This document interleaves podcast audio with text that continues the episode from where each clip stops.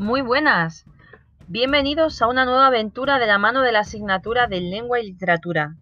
En este caso vamos a centrarnos en la literatura, en una época en la que todo cambió. El pensamiento, surgieron nuevas naciones, nuevas formas de comunicación, una nueva sensibilidad, una nueva estética. Los cambios siempre tardan en producirse y hay unos personajes que no siguieron a la masa, que eran unos inadaptados, que se embarcaron en, en busca de nuevas aventuras, al margen de la ley, sin otra patria que el mar y lo nuevo por descubrir. Estos fueron los piratas. El pirata romántico se convierte en todo un símbolo de la época, un héroe que se caracterizaba por una serie de aspectos que a continuación os voy a decir.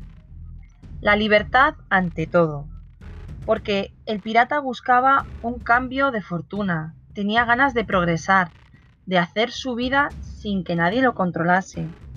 Viajaban por los mares buscando tesoros. Todos los miembros de la tripulación, ya fuese el capitán, el segundo de a bordo, el vigía, el cocinero, poseían un derecho fundamental, y es el derecho a decidir, a decidir lo que se hacía en el barco, quién estaba, quién no estaba.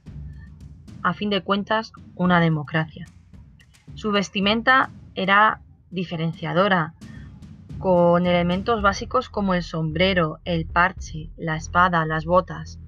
Vosotros tendréis que adentraros en esta nueva aventura siendo unos aprendices de pirata. Hasta ahí puedo leer.